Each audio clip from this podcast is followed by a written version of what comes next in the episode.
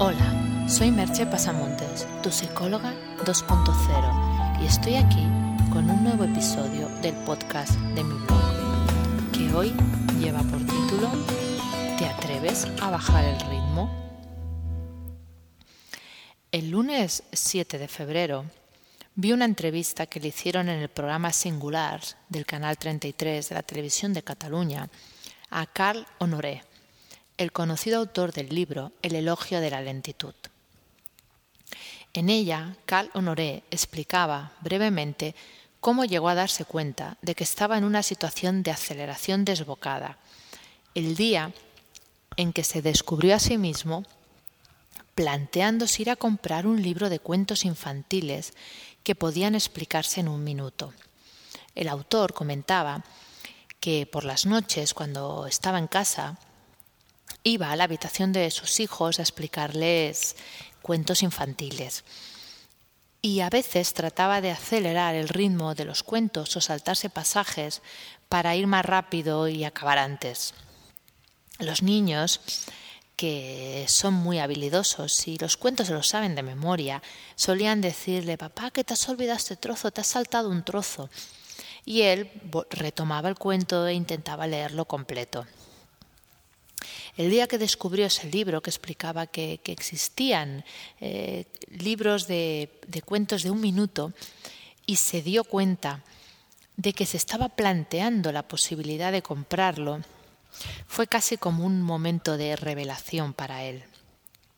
Fue un darse cuenta, un ser consciente de que estaba corriendo mucho, pero a la vez se estaba perdiendo las cosas que de verdad importan como el tiempo pasado con sus hijos, ese tiempo que una vez los hijos han crecido no podrás jamás recuperar.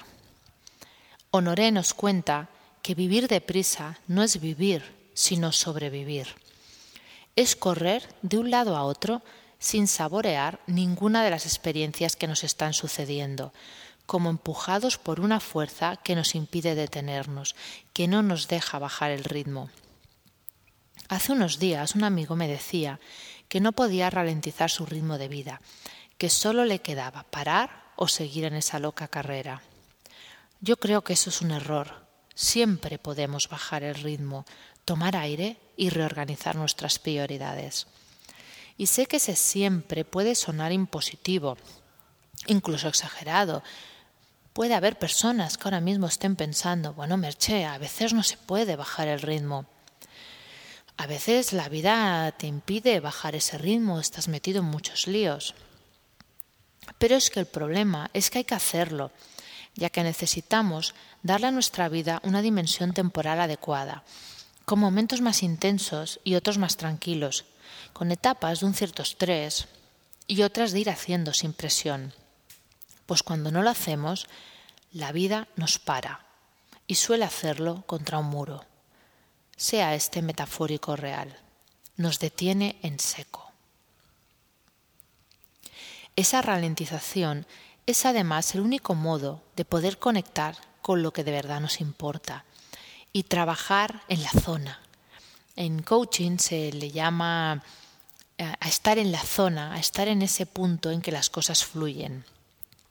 Es esa, esa capacidad de entrar en los estados de flujo de la que muchas veces os he hablado.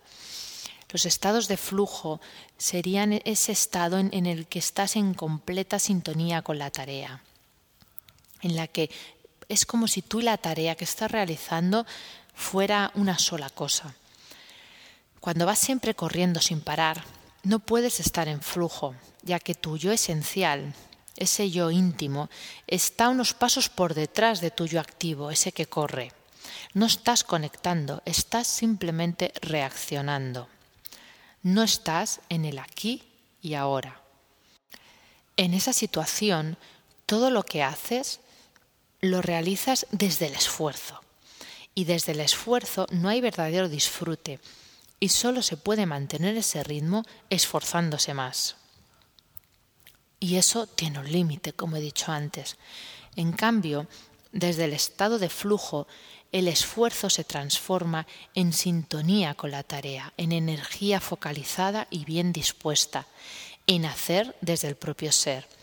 Como dijo Stefan Zweig, los grandes momentos se hallan siempre más allá del tiempo. Y además, para aquellos más prácticos y que creen que lo importante son los resultados, hay que recordar, como bien nos dice también Carl Honoré, y otros estudios confirman, que la prisa y la aceleración empeoran el rendimiento y conducen a tener más errores. Honoré citó en la entrevista que le realizaron el caso de Toyota y cómo un ritmo de producción acelerado al extremo había llevado a Toyota a tener graves errores, algunos de los cuales todavía están pagando, y ha estado a punto de, llevarlos a, una crisis. Em, de hecho, ya tienen una cierta crisis de reputación de la que tal vez no se puedan recuperar. Como he dicho antes, todo tiene un ritmo adecuado y si tratas de acelerar ese ritmo, el resultado empeora. Este es un punto que creo que, hay que recalcar y recordar.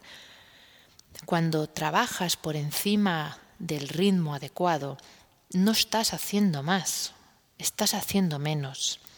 Es quizá bueno pensar en aquel famoso refrán de vísteme despacio que tengo prisa. Pero es que de algún modo es así. Por mucha prisa que tengas, necesitas un tiempo para cada cosa. Porque si no, al final acabas teniendo más errores, cometiendo más equivocaciones y consiguiendo un peor resultado. Os dejo para ir finalizando un cuento zen que he leído en un fantástico libro de Santiago Álvarez de Mon, titulado La lógica del corazón. Y en este cuento zen se nos explica. Cuando le preguntaron si nunca se había sentido desanimado por el escaso fruto que sus esfuerzos parecían producir, el maestro contó la historia de un caracol que emprendió la ascensión a un cerezo en un desapacible día de finales de primavera. Al verlo, unos gorriones que se hallaban en un árbol cercano estallaron en carcajadas. Y uno de ellos le dijo, Oye tú, pedazo de estúpido, ¿no sabes que no hay cerezas en esta época del año? El caracol, sin detenerse, replicó, No importa, ya las habrá cuando llegue arriba. Os dejo pensando un poco en toda esta idea de bajar el ritmo, de la filosofía slow down, que se le llama, en la idea del esfuerzo y el estado de flujo, en ese disfrutar más. Y os formulo, por tanto, solo dos preguntas. ¿Te atreves a bajar el ritmo? ¿Trabajas en flujo o te esfuerzas? Pensando en todo ello, aquí me despido y hasta el próximo podcast. Bye bye.